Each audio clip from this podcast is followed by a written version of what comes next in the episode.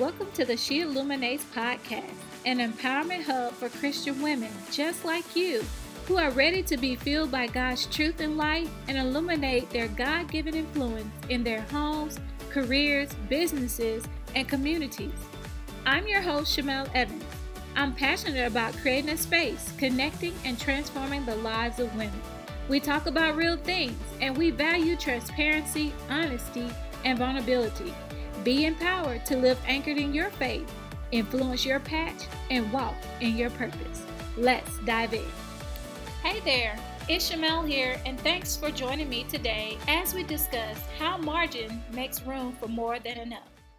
So, I've been a little quiet, and it's been very much intentional. You see, I used to beat myself up for not staying consistent online, whether that's on social media, blogging, or with other business tasks, and everything else in between. But what the Holy Spirit has been sharing with me for a while is that these are divine retreats intentional, purposeful space to reflect, refresh, and renew.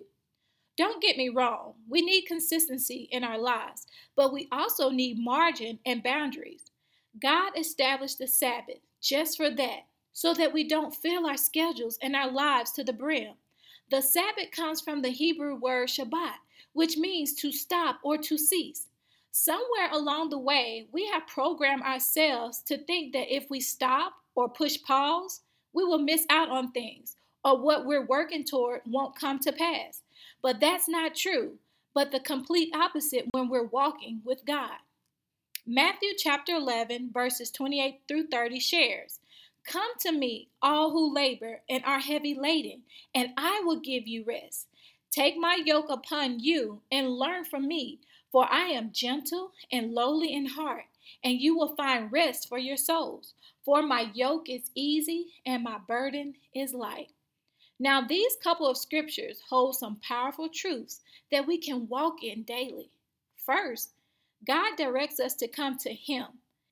It's not a guessing game whether He's open to hear our hearts or requests. It's an open invitation to meet with Him to be refreshed and renewed.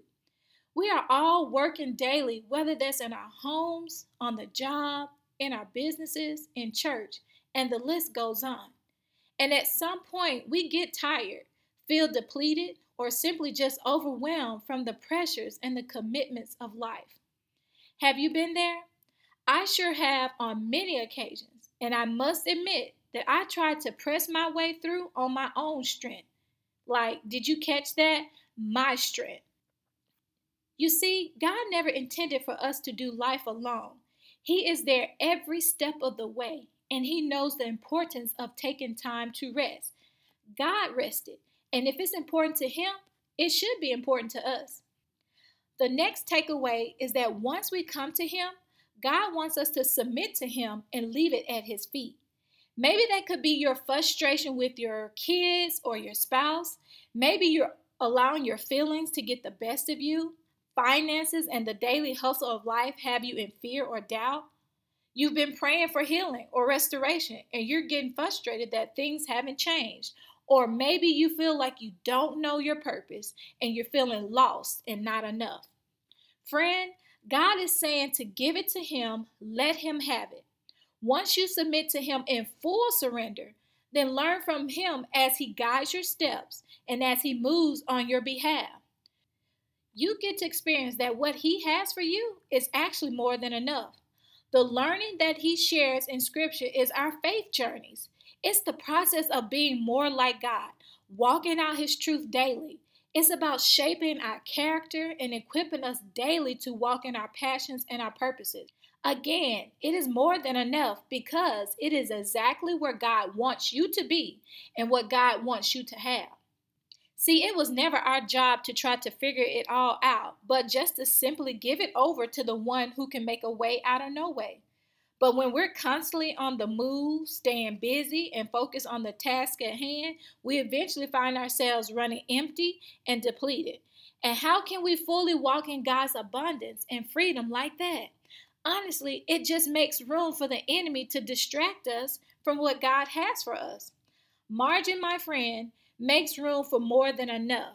Margin is our way of saying that we will be intentional in finding rest in God, going to Him to cast our cares, to receive His love, direction, power, provision, protection, and to be renewed in our mind and our spirits. It is during this time with God that He reminds us that we are enough because we are His, and everything that we desire or hope for comes from Him.